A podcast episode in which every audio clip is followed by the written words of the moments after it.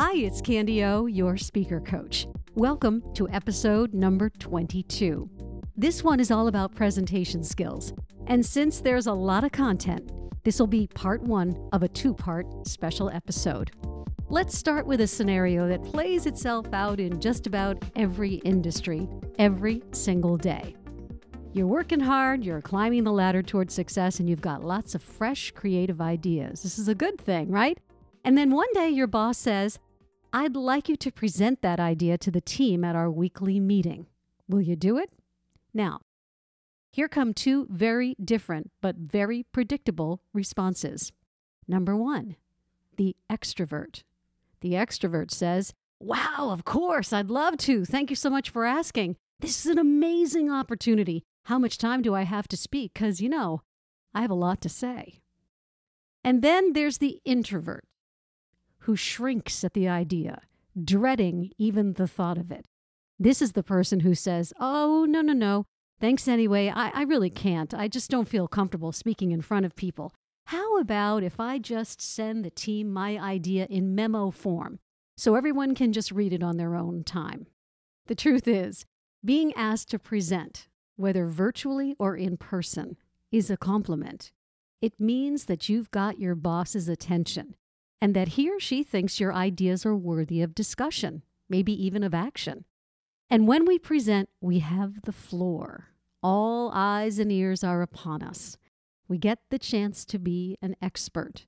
Even if it's just for 15 minutes, we're seen as a leader. We're able to share what we know with others.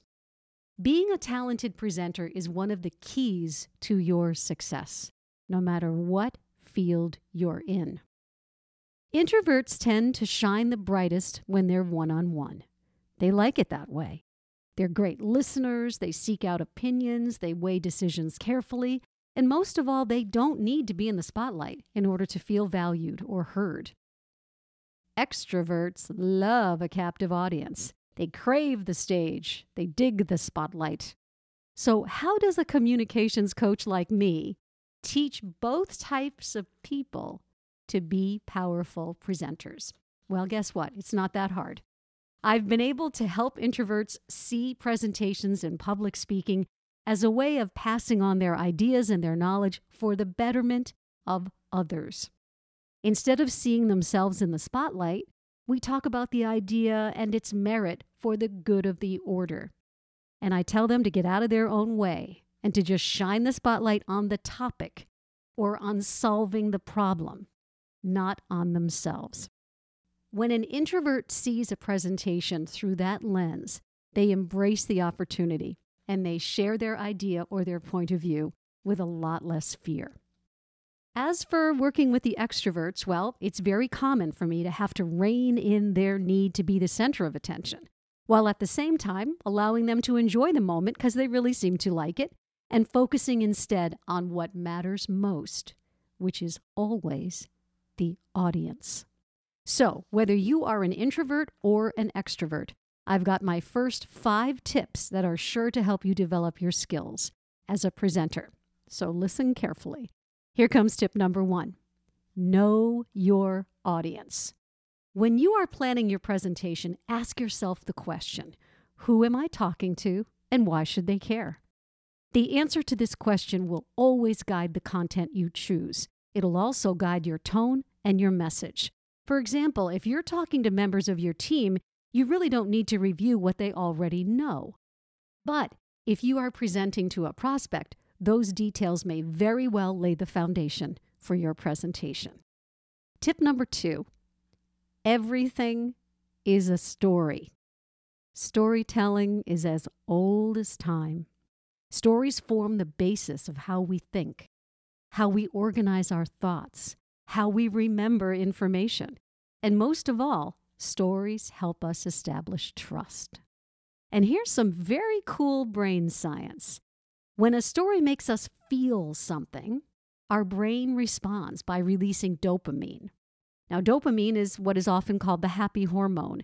It's a neurotransmitter responsible for sending signals between nerve cells in the brain, affecting our emotions, movements, and the sensations for both pleasure and pain. The best presenters, the best public speakers are masterful storytellers. And keep in mind, everything is a story. Even sales numbers have a story behind them. Resist the need to create a slide with lots of text and lots of numbers. Recall for slides loaded with facts and figures is about 2%. Recall for provocative, story based visuals, 85%. The best way to influence someone in a presentation is to appeal to their heart and their mind. But how do we tell a great story? Well, that's easy. Just start at the end. Ask yourself, what is my goal? What is my message that I'm trying to communicate? What do I want to achieve in the telling of my story? And once you figure out the ending, it's time to find a provocative, memorable beginning or open that will capture the attention of your audience and hook them into the story. For example, you can start your presentation by polling the audience, by making a statement that arouses curiosity, by asking why or how, or by sharing a personal story.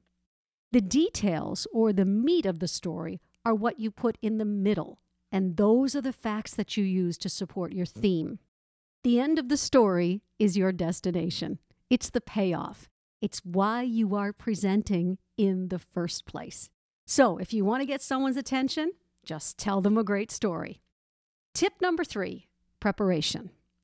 The only time I'm nervous is when I'm not prepared.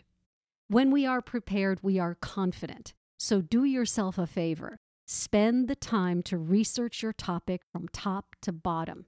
Find out some little known facts and shape your narrative with stories. And script your presentation word for word. Yes, that's right, I said word for word. When we do this, we create muscle memory. The script will be used to rehearse, and you can also create bullet points from a full script. Choose your slides carefully and remember, color, movement, music, video, they all trump black and white. Use minimal text and minimal numbers on a slide. The busier the slide, the lower the recall. Tip number four shorter is better and don't go long. Have you ever been in a meeting where someone says, Gee, I wish that had gone on a little longer? I'm guessing your answer is no. Always leave your audience filled with interesting content and longing for more. And never, ever go over your time limit. More and more, time is a commodity, and you just can't get it back. People resent it when a person goes long, or even when an event runs late. Begin and end on time. And if you are ever part of a presentation where someone else has gone before you and they went long, I know it's very hard to accept this, but edit yourself. Don't you be late too people will appreciate your efforts to follow the rules and end on time. Put your phone on stopwatch and be aware of your timing. You can also just ask a colleague to give you a very discreet two minute warning. Tip number five rehearse and then rehearse some more. Practice really does make perfect, and this is true about presentations for sure. The best way to rehearse a presentation is to divide it into three or four parts and to practice each part separately. When we do this, we create muscle memory. Notice I am not telling you to memorize your presentation. Very few people are capable of memorizing speeches and presentations. And when we try to do this, all we add is stress. And that stress causes our brains to secrete cortisol, which is the stress hormone. And before you know it, we're sweating, we're shaking, and we're forgetting everything. Divide your presentation, like I said, into three or four parts. Rehearse the final section first because you want that to be filled with energy and purpose. It's your destination. So rehearse that last part to make sure that you are holding on to some really good energy. Then rehearse the beginning and make sure your energy in the beginning matches your energy at the end. Then rehearse the middle be sure that you are supporting your premise and your message with strong content. Rehearse the entire presentation now from beginning to end in order, and do this once or twice. If you go long, start editing yourself. Make sure you end on time. Remember, you are the only one who knows what you left out. And here's an added piece of advice resist the need to add new content on the day of the presentation. This is often the kiss of death because you have not rehearsed this content, and your brain will naturally fear what it does not feel comfortable with. And fear is the number one killer of confidence. I'll have part two of Presentation Skills 101 in our next episode. And in that, we're going to talk about the nuances of presenting virtually versus presenting in person. We'll talk about how to adjust your voice and your style to the size of the room. We'll also talk about how to handle Q&A and how to be the most memorable presenter. For a tip sheet on this episode, just go to candyoterry.com backslash the speaker coach. Follow me on Facebook at Candy O'Terry Official and all other platforms at Candy O'Terry. And if you liked this episode, if I taught you something you didn't know before, I hope you will subscribe to the Speaker Coach and please leave a review. Maybe you could even tell a friend or a coworker about this show. I really would appreciate it. Until next time, this is Candy O, your speaker coach. No matter how you sound, I can make you sound better.